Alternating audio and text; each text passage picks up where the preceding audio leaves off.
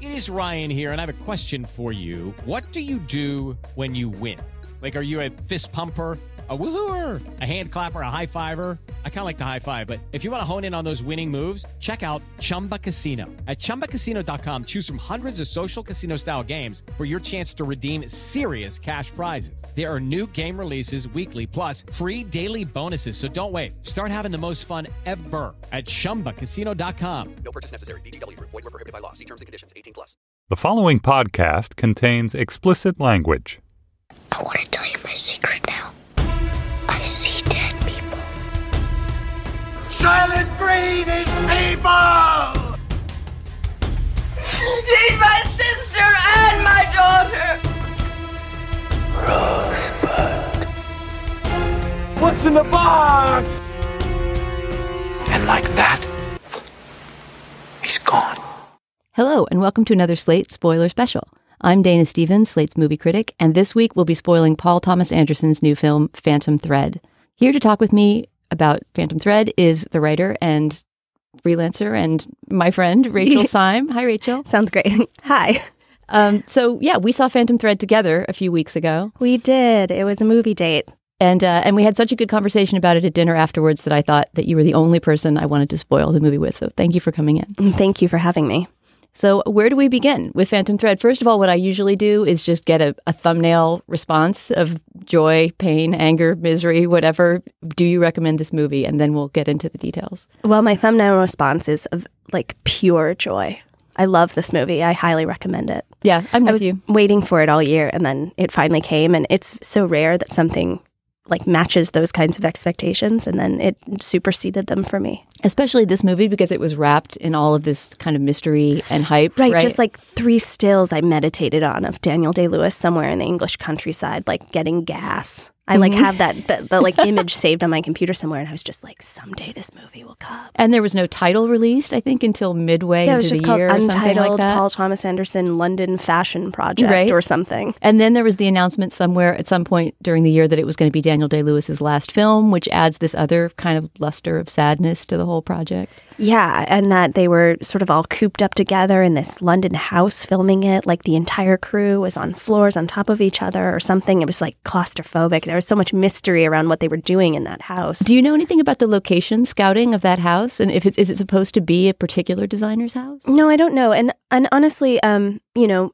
there's the the Reynolds Woodcock, who's the main character in this movie, Played um, by played Daniel by Daniel Day-Lewis. Who is a fashion designer in the 1950s in London, who runs a uh, couturier, a couture house called the House of Woodcock, um, with his sister Cyril Woodcock. Um, it's not really based on one particular designer per se. He's a composite character of of several people that Paul Thomas Anderson was interested in and reading about, um, namely Charles James, Jacques Fath, uh, Balenciaga, Christian Dior. I mean, it's kind of a, there was some from Rome and some from Paris, some from America, some from London. Um, but I think it, it, you know, setting it in London made him a singular character that only Daniel Day Lewis could play. Right. And I mean, a sense that I get also from reading interviews with Paul Thomas Anderson, Daniel Day Lewis hasn't done, understandably, given his kind of general cloaked in mystery air, very much uh, publicity. He hasn't done many interviews about this. But Paul Thomas Anderson talked about how they came up with the name for the character together.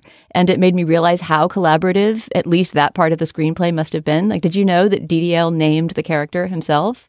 No, um, I know he dressed the character himself. Like I, I was um, telling you earlier that the costume designer who I got to speak to told me that um, one of the things they did to help Daniel get into character, embrace the character as he always does. You know, he's so method in his way. Um, was just give him a wardrobe of what Reynolds may w- have worn, which were these exquisite um, men's clothes, it, just tweeds and ascots and beautiful vests and suiting and a great coat and these kinds of things. And he got to just dress himself every morning from a closet as opposed to, you know, that was stocked for him and, and as as according to the way he felt Reynolds would feel that day. Right. And and really, I mean, so much of this movie revolves around, well, we'll get to the central relationship Yeah. that it revolves around, but I mean, without the eccentricity and the kind of um, the idiosyncrasy of this character, the whole thing wouldn't hang together. I mean, it's, it's it was really impossible to imagine any other actor in that role, and it is one of the sadnesses of seeing this movie that if if he keeps his word, this is the last time we'll see him on screen. Yeah, because he so fully embodies this character. I truly believe that Reynolds, uh, by the end, I, I kept thinking, God, I want to just go to a museum and see all of the f- clothes from the House of Woodcock that were once made before realizing It's true. You want there to be this whole alternate fan universe where the clothes exist. All right, so let's get into who Reynolds Woodcock is as, at the beginning of the movie and Yes. uh, how we meet him. You want to start? Um, yeah. Okay. So uh, significantly, I think because this becomes a place of much conflict during the movie. It, this movie begins. Um, well, actually, the, there's a frame story. There's an important frame story in which we first see Alma Elson, the, the a second lead, I would say, opposite Daniel Day Lewis. Mm-hmm. The wonderful Vicky Krieps. Played by Vicky Krieps, a Luxembourgian actress. I can't think of any other figure in There are three that- people in Luxembourg. One is Vicky Krieps. So the first face you see and the first voice you hear is hers as she sits by a fireside um, with this sort of rapturous, glowing expression on her Mm-hmm. face, talking about her love for Reynolds Woodcock Mm-hmm. to a person we don't know at that time. I don't think you even see the face of the person she's talking to. Yes, it's a very like last night I dreamt of Manderley opening. She sort of leads you into the story in a somewhat Rebecca-ish way. Like last night I dreamt of Manderley. Here she starts. She's telling some mystery person about her life with Reynolds, and you know she's going to be the person who drives you through the narrative. Yeah. She's been here for the whole story, but we don't really know why. And in fact, that Rebecca structure is something that Paul Thomas Anderson has said is one of his influences. I mean, he's a big cinephile. There's a lot of Yeah. different influence pouring into this, but There's a lot of Hitchcock in this movie in general. Uh, definitely. But I mean, Rebecca in particular, just in that it's the story of a young woman who comes to this previously established and somewhat oppressive old house. Yes, right? trapped in this house, especially with a woman who, you know, there's a Mrs. Danvers character in this movie too. Which is Lesley Manville's Mm-hmm. Cyril Woodcock, the sister and business manager, and really sort of, in a way, life partner of her brother. Yeah, I mean, what we learn at the beginning of the movie, by the way, the next thing we see after Alma by the fireside is a little bit more detail about the relationship between Reynolds and his sister. Um, he's extremely close to his sister, played by Leslie Manville, as you said. Um, he calls her my old so and so. He orders for her at restaurants. They're almost two parts of the same mind. You know, they're a, sort of there's like a biodynamism to their relationship. And they live, they seem to live in the same house together where the, uh, where they make their dresses, right? It all happens in this one narrow London townhouse where most of the movie takes place. Yes, there's almost like a creepy married couple brother sister thing happening in that old house. Right. But so after that frame story by the fireside, we go immediately to the breakfast table, which Mm. becomes that's the site I was thinking of that becomes this almost battleground throughout the movie, right? So many important things. There has never been so much tension over breakfast than in this movie. There's like six scenes that are extremely tense that happen over breakfast with the sounds of eating breakfast. Right. And something that's, that's established very early on, even before Vicky Krieps meets Daniel Day Lewis, before the t- central couple meets and falls in love, is that breakfast time is the time at which Reynolds Woodcock, the artist, must draw together his resources for the day. And if anything's thrown off at breakfast, the whole day is screwed. Yeah, and it's this idea that these genius men, brilliant people have a ritual, right? They have some kind of routine that if it's broken, all is lost. And for Reynolds, this begins at breakfast, which is quite um, restrictive for everyone else in the house. If his breakfast is disrupted, his whole day is thrown off. So that means from the very moment you wake up, you have to be on eggshells, Right. literally. Right. And it seems clear from just a very quick throwaway scene at the breakfast table at the beginning that his practice in life has been to sort of cycle through young women that are his muses, maybe his fashion models and his girlfriends, and that he then he doesn't even cast them aside. He usually has his sister Cyril do the dirty work for him. Yes, and he makes these beautiful dresses for them, but it's hard to tell whether or not he has any actual feelings of eros towards them. It's sort of mixed up in putting them in beautiful clothes and seeing them parade around in something he's made and then having them eh, sort of inhabit the house as somewhat of a person, but somewhat of a ghost that inspires him. But then the minute that he's no longer inspired, he has Cyril tidy up and get rid of these women. So it's made clear in that quick opening scene that he has cycled through this unnamed girlfriend and that he's ready to move on uh, and that she's going to be kicked out by the sister. Um, that clears the way after some beautiful fashion scenes that kind of establish how caretaking and meticulous and really monomaniacal he is in his work, right? They, we see him modeling a beautiful kind of gown ensemble on one of his clients. And then pretty quickly move to him actually meeting Vicky Krieps in the country. Um, or Alma. I want to call them by their character names I know because the Alma. characters are so Alma Elson. and beautiful names. Um, who we never really learn her provenance. I mean, maybe she's from Luxembourg. Yeah, they only identify her as foreign, right? Yeah. Right. Um, and you know, uh, I learned from Mark yesterday that there were a few cut scenes where you meet her family that we never got to. You know, they're an immigrant family, um, and uh, you know we never got to really see that in the movie. Um, she sort of ends up as a solo character floating through this world alone, but you know he goes out to the country, and there's there's a real uh, sort of duality in this movie between the city and the country. Reynolds has two houses.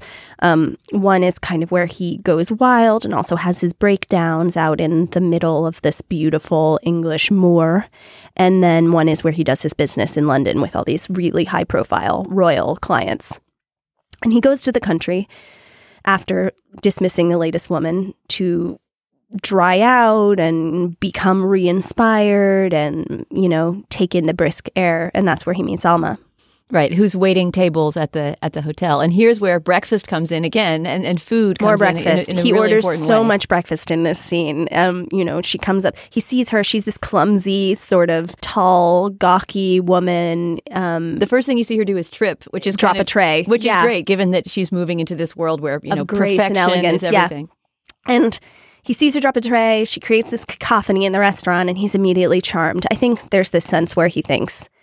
This is a kind of duckling I can turn into a swan, perhaps, or just that he likes her guilelessness. When she comes up and asks him um, what he would like for breakfast, he orders just the most insane amount of food. and with such pleasure. That's the thing is that the times that food comes up in this movie, which is maybe three or four different times, it's with incredible specificity, right? He wants a certain kind of jam with his scones, and I you know, know I there keep- has to be cream, or you can't have porridge, of course. Right. I keep thinking of the when he first orders breakfast with Alma and he goes, I'd like a Welsh rarebit with an egg on top, not too runny. The way he says it. And later, um, you know, with the with the cream, he's like, Oh, it's so good to have cream in the house. It's a bit naughty though. Mm-hmm. And there's this sense where for him this food is kind of where he puts all his passion. Right. Honestly. And, and and food is definitely associated with desire for him as well. It's it's sort of when he's he's feeling good, when he's feeling um, you know, when he's separated enough from his work to have some sort of erotic and or sensual connection to the world that he gets hungry and asks for food. And in fact, there's that note she hands him at the restaurant, right, which becomes kind of more meaningful as the movie goes on. This little note with her name saying, um, "This is for the hungry boy." Mhm, for the hungry boy, which I think is a as much of a come on as you might be able to give a man in the 1950s. um, and they've already at that point arranged that they're going to have a date that evening. Um, he's asked he's asked her out moments after she's taken his order at the restaurant, and he does something very strange when she takes his order. She he he orders all this stuff: sausages and bacon and eggs and a pot of lapsang tea. And she writes it all down on her notepad. And then he goes, Will you remember it? And she says, Yes. And then he says, Well, I want to keep your notes from what you were writing down as a souvenir. So there's already this sense that he's he's he's flirting with her, but he's also somewhat taking ownership or trying to sort of control the situation and and sort of like put her in his pocket. and testing her, right? Yeah. Giving her a kind of memory exam. Um, yeah, and so from the very beginning, and then that that very night after they go out to dinner, he takes her back to his atelier in his his country house and starts fitting a dress on her, using her as a model right away, getting her measurements, and it becomes clear to us, having seen that first scene of the girlfriend being fired from breakfast, that she's next in line, right? She's next on the assembly line of inspirational women for his character. Right. And, you know, she arrives to this date wearing a red dress, which I talked to the costume designer about. And they they very specifically chose that red dress, which was kind of a little dirndlish, a little bit like Scandinavian looking. And it's, it's like a Swiss coloring. Right, It's with bright a, red with a with a white trim on the piping. collar. Mhm. And um, it was very bright. And, uh, you know, she, she clearly meant for it to be. She has her own sense of taste. She has her own sense of, you know, is a provocative dress in so much as it is a bright red dress that she's wearing on a first date. She clearly knows what she wants, um, which is that she wants to be with Reynolds. There's a sense of sort of eroticism between them, even from the very beginning. But I think when he starts to take her measurements, it becomes again clear that he wants to be in control of the situation. He has her in a slip, um, sort of cold and standing up on this pedestal to be measured. And I think it becomes very clear what the dynamic is and how twisty it is when Cyril arrives at the country house in the middle of this fitting. Right, and is immediately asked to take notes and and becomes this assessor. Right, she's writing down the measurements number by number as as Daniel Day Lewis takes them. And she says, Who's this beautiful creature making the house smell so nice with Alma? And she goes up and she sniffs her and she says, Sandalwood and rosewater. And she's literally smelling this girl out as mm-hmm. if she's a, you know, a, an animal who has a new sort of competitive creature in the cave and she's trying to suss whether or not this person's actually formidable or viable. It's very sort of primal what's going on between them in that scene. Right. And and and yet it's all done with just minimal minimal language, which is something I mm-hmm. love about this movie. I mean, the words that are there are beautifully chosen, but it's not a wordy movie. That voiceover, for example, is very very sparing. I mean, you have that firelit scene at the beginning, which isn't quite a voiceover, but is a frame. There's one other spot early on in the movie where Alma does a little bit of narration, but in general, it's it's the viewer that's being asked to put all of these relationships together from whatever little cues we have. Yeah, and you know, there's not a lot explained between the moment when he begins measuring her and the way in which she's then seamlessly seamlessly integrated into his life. After he's measured her and they've had this first date, she kind of just starts living with him in London. She yeah. Well, the next time you see her after that is when she's wearing the dress that he just measured her for. Right. He show, he he tries Mm-hmm. that kind of mauve silk material against it, decides it will be that color, and the next scene you see her in the finished dress, kind of grandly entering into a London restaurant. Yeah, he makes him. her a beautiful dress and she goes and she goes to the brasserie that he's always eating at. And suddenly she's in his life and she's in London and she's in high society. She's been plucked from this country town and now she's his muse and lives next door to him in the house. I mean, they don't share a bedroom, but they have kind of conjoining bedrooms in the house, though it's very clear that his door is not to be approached. Right, and he's the one who decides when she's allowed into his room and when when she's not. Yeah, and you know, they don't really get together until, you know, a- about a third of the way through the movie when you see them out to dinner and she's wearing this beautiful black lace dress that almost has a kind of fetish quality to it. It's got red underneath all this black lace. And they're at a very boring dinner and these two young women come up and approach Reynolds as kind of fangirls and say, "Oh, I, I it's my dream to wear a dress from the House of Woodcock." And and the the girl's friend says, "Yes, she said she wanted to be buried in your dress." And he gives, I think there's a rush that he gets from this sense of importance, these two young women just coming over and gawking over him, that he immediately sort of has this look towards Alma that's like, tonight's the night we're gonna, mm-hmm. We're gonna become one. Ah, I never thought of that as being their night of, of consummation. But Because he pulls her into his room. And I, I maybe they've d- done that before, but in my mind, that's like a big romantic scene for them. He's turned on by the idea he's important, as Right. many artists are. Right. I mean, when we describe this movie right now, it sounds like Reynolds, Reynolds Woodcock is this awful character who's, who's some sort of exploitive asshole that we're supposed to hate from the beginning. And I want to make it clear that that is absolutely not the case. No, I mean, it's almost impossible to dislike Daniel Day Lewis in this role. Like, there's never been a more charming person. And you can feel why someone would be drawn to him. I mean, he's so, he's got this leonine profile and he's so tender when he talks to her.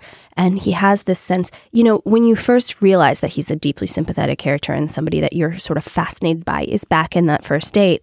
They sit next to a fire and he starts talking about sewing messages into his clothing. Oh no, this is at dinner. And how he he keeps a lock of his mother's hair uh, in his overcoat that he's sewn in. And then later on in the date, he starts telling the story of how he made his mother's wedding dress when he was um, a teenager, and she taught him his trade. And he's sort of deeply misses his mother and loved her. And there's a lot of sorrow in him and a lot of pathos. And so you can see the tortured part of his genius, and you can see how someone might fall for that. Yeah, he's. It's not at all framed uh, that this is a. It, I don't know how to put this, but this is not a sort of crassly feminist movie. It's not framed as you know this woman is being exploited by a man and his brother, and she must find her way to freedom. Even though there certainly is um, a narrative of, of rebellion and, and uprising between the two of Absolutely. But in a lot of ways, it's about like the will that they both enter the relationship into. Like the thing that I love about this movie is that Vicky or Alma, from the very beginning, seem, has agency. Um, you know, she's provocative and and playful with him.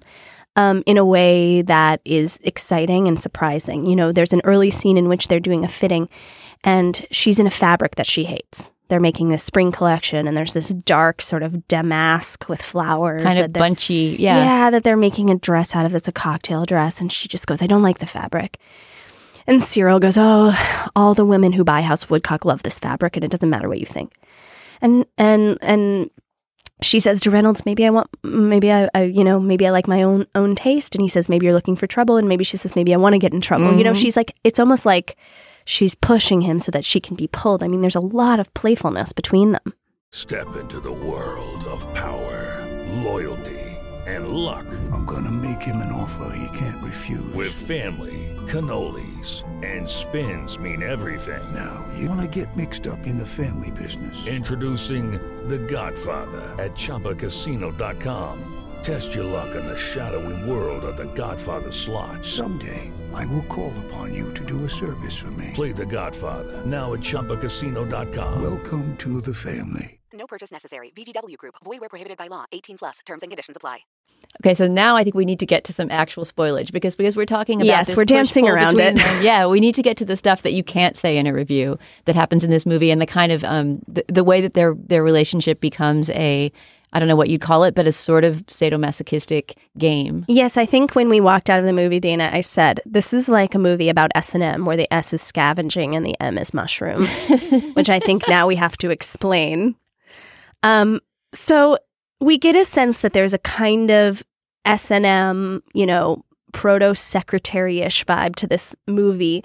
Um, from the very beginning because they they like beating up on each other um, and getting into fights is what gets them riled up and it, it sort of helps him him you know release energy and it helps her gain power back and there's definitely like a lot of exciting power dynamics but um, we learn that very very quickly that he has these breakdowns after he finishes a spring collection or a fall collection he goes to his country house and he kind of sleeps for four days and he gets really weary and And becomes like a baby. sort reverts of. back to a childlike state. Yeah, she says he's like a spoiled little baby and he needs someone to take care of him. And this is where she feels like she really shines as a as a as a girlfriend is in these moments when he's at his lowest. Right. And so we see that happening once, um, not instigated by her, right? Just him having Yeah, a, one of his his natural breakdown, breakdowns. fainting and she spells. nurses him out of it. I think that's maybe when you hear the voiceover of her talking to the guy by the fireside, who we Mhm. will find out later is the doctor that's brought in to examine him when he's sick. And becomes like a weird triple in their S and M relationship. Yeah, or, or yeah, or quadruple. yeah. Um,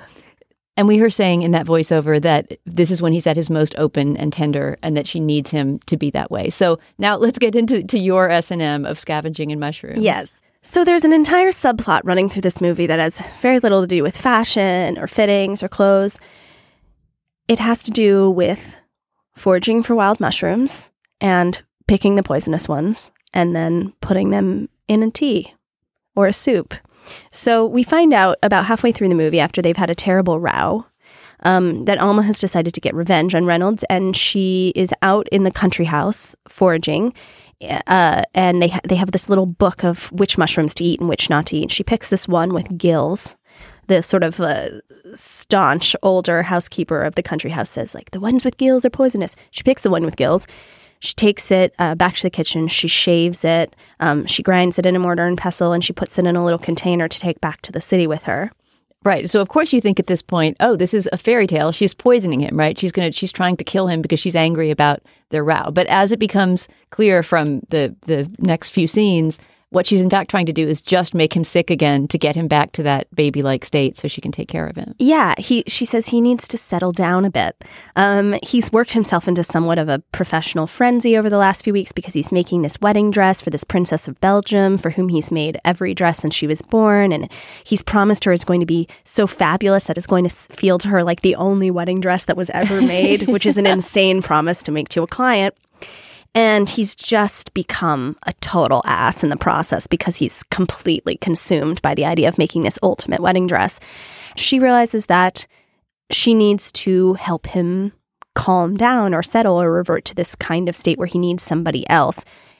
But she And, never yeah, says that, right? She never, I mean, yeah, we, she never we says put that. it together. We put it together from watching him drink the tea, get extremely sick. There's a fantastic, fantastic scene where he goes to look at the wedding dress, which is on a dress form while you you you know, but he doesn't know that he's been poisoned, and uh, and he collapses, tearing the dress and screwing it up so that they have to stay up all night fixing the dress for the princess, and uh, and that to me is sort of the turning point of the movie where it becomes you know a psychological thriller as well as a love story. Yeah, absolutely. And so you think, oh, is she a murderess? Did she want to poison him to the point where he was uh, just like she wanted to kill him? But no, she has this very specific formula, which we find out even at the end, to give you a real spoiler, that she knows how specific it is that she won't kill him. Because when she does this for the last time, which I'm sure we can talk about very soon, she says, You're not going to die. You're going to feel like you want to die, but you're not going to die. Right. Like she's measured it out.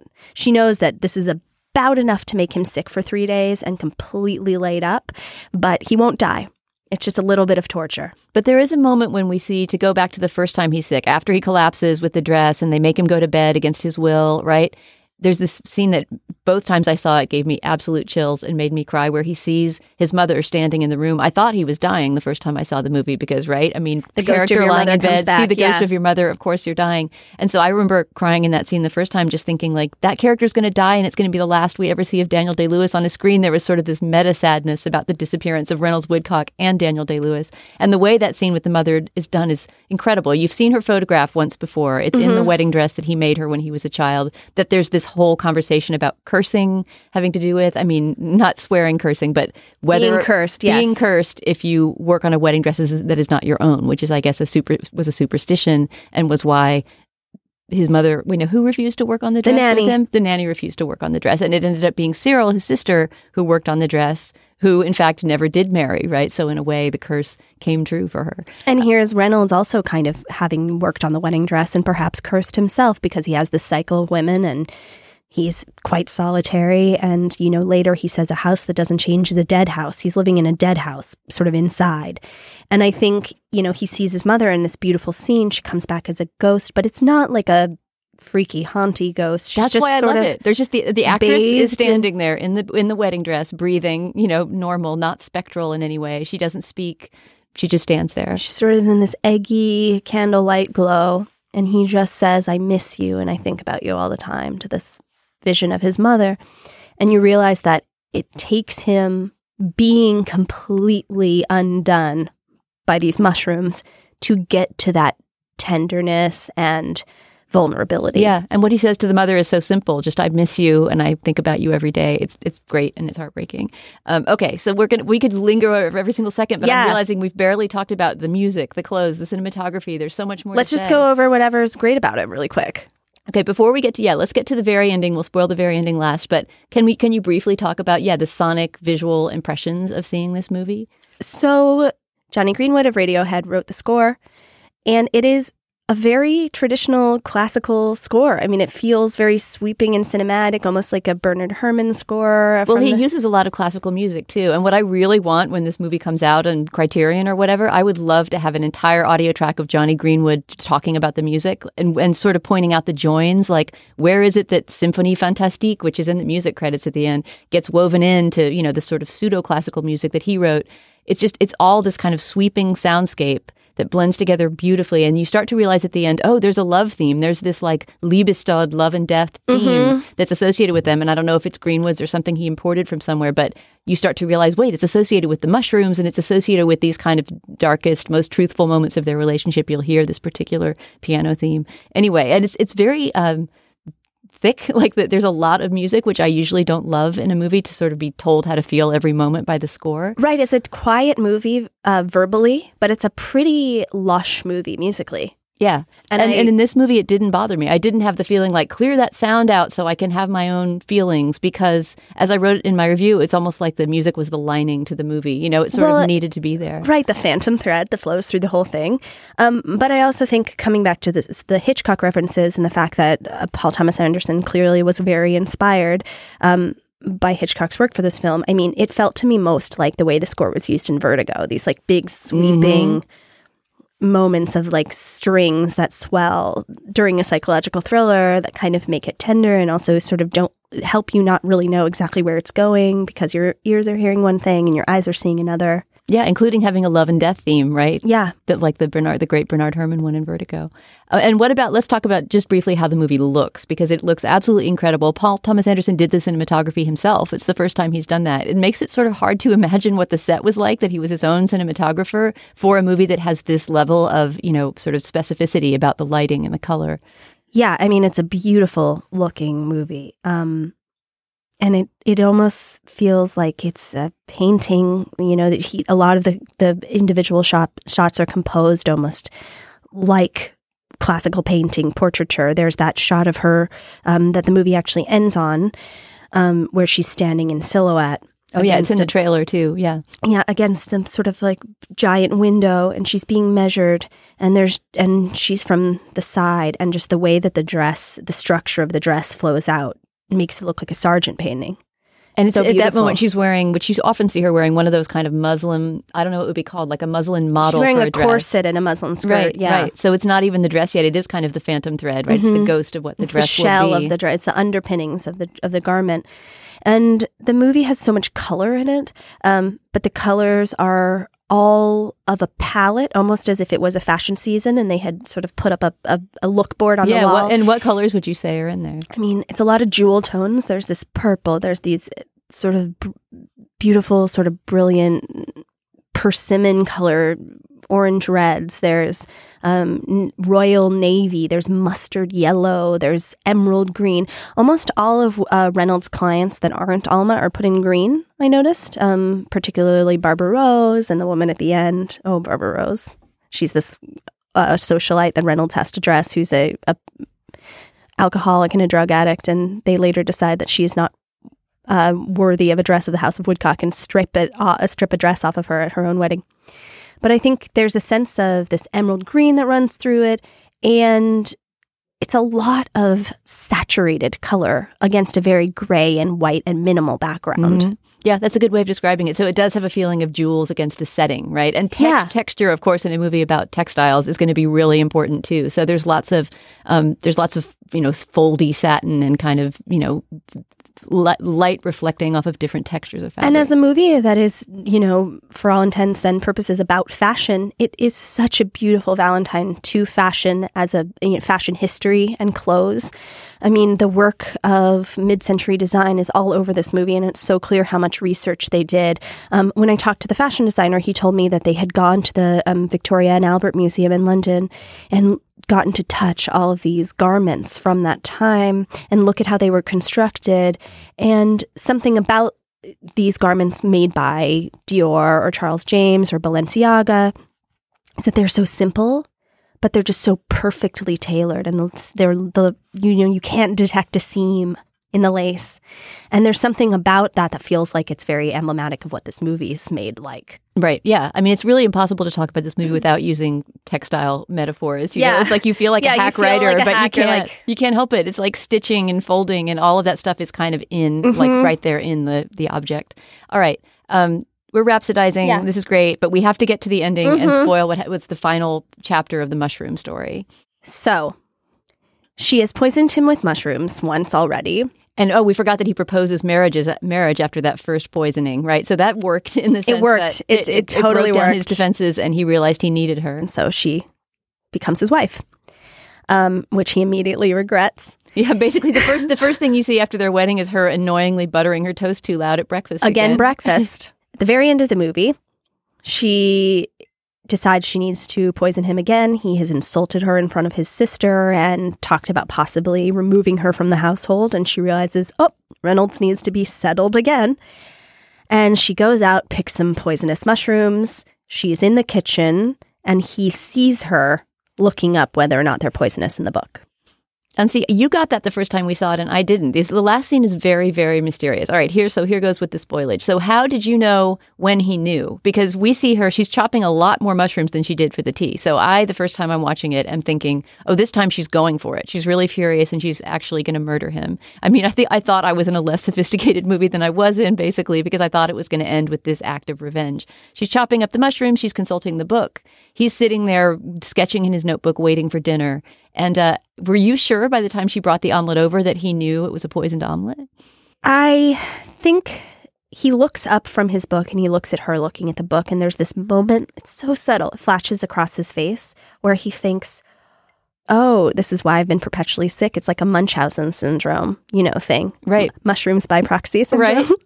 So he's putting together a lot. I mean, I guess it's just Yeah, it's a puts it testament to, to how smart his character is and how subtle an actor DDL is that I couldn't quite tell at that moment. I mean, you know that he knows that there's some sort of face off going on. Right. Even the way she pours his water is is challenging and, and yeah, noisy, she deliberately of, noisy. Pours it from the top of the ceiling, and I think there's a there's a you know he's had these mystery illnesses that again the doctor that we see she has been talking to by the fire this whole time keeps coming and trying to diagnose and no one has been able to find out why he keeps getting ill and i think there's this moment of recognition that flashes across his face which is like oh of course we're in a game and the game is that she's poisoning me and she makes him this omelet on this skillet in the country house and it's the most sensuous shot of making an omelet I think I've ever seen. It's almost pornographic the way they shoot the eggs and the bubbling of the butter. yeah, it's one of the few extreme close-ups in the movie. really. yeah, and we learn early in the in the movie that Reynolds hates too much butter, and here she is. She just puts on maybe you know half a stick of butter, and then puts another one on.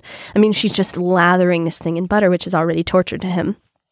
And when he she serves him this omelet, he they have this conversation, and you realize pretty early that he knows that there's poison mushrooms in this omelet. Well, you know from the way he chews, right? I mean, this is part of the wit of this movie. It's just really funny at times. And, and one of the things I love is his challenging chewing of the omelet while staring into her eyes. And that's when you know that he knows as he chews it and swallows it, like there, you see? And they're in this face off. He's chewing. She's staring at him, watching him chew.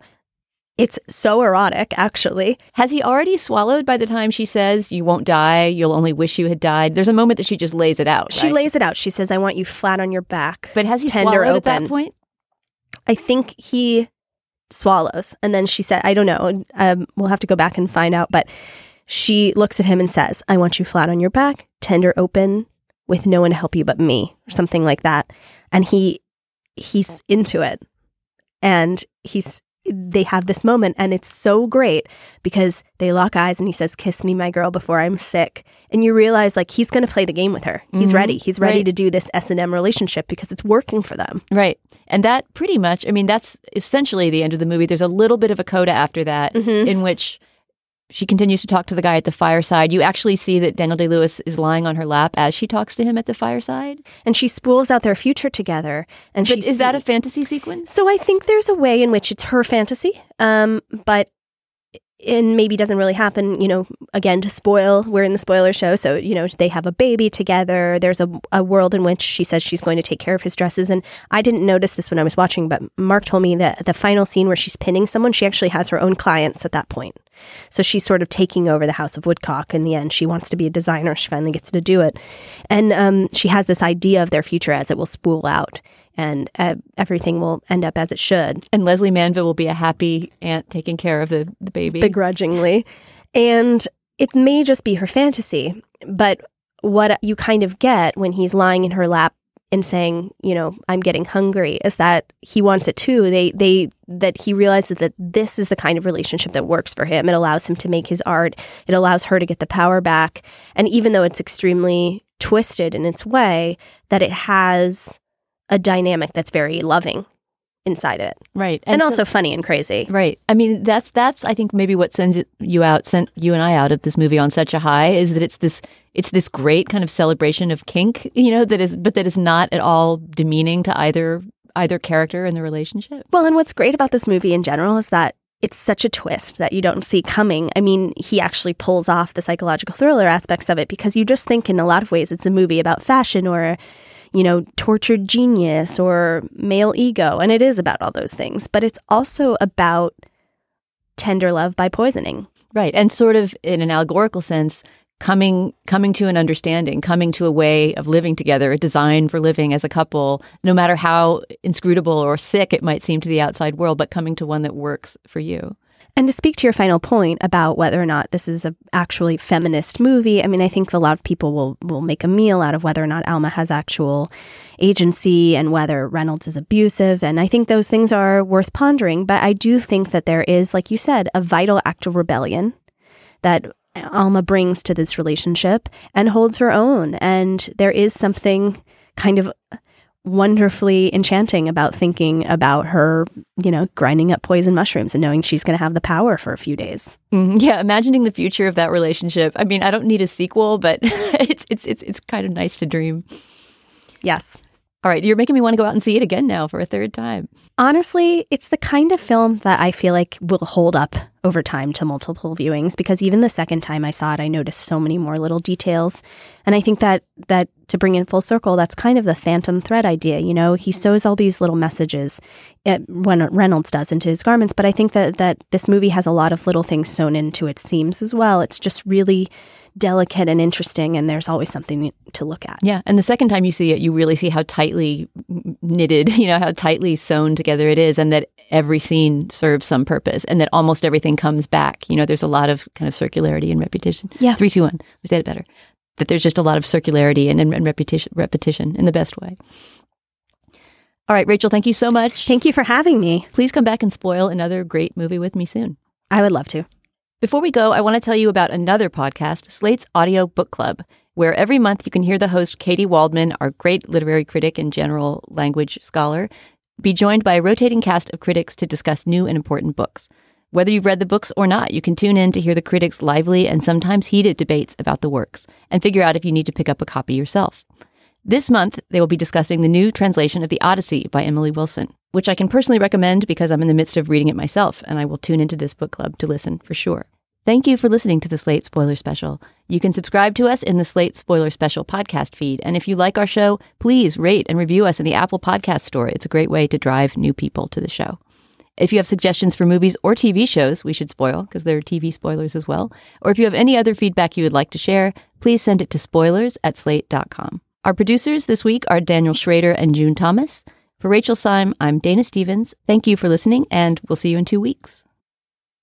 Hello, it is Ryan, and I was on a flight the other day playing one of my favorite social spin slot games on chumbacasino.com. I looked over the person sitting next to me, and you know what they were doing? They were also playing Chumba Casino. Coincidence? I think not. Everybody's loving having fun with it. Chumba Casino is home to hundreds of casino style games that you can play for free anytime, anywhere, even at 30,000 feet. So sign up now at chumbacasino.com to claim your free welcome bonus. That's chumbacasino.com and live the Chumba life. No purchase necessary. Group. Void were prohibited by law. See terms and conditions. 18 plus.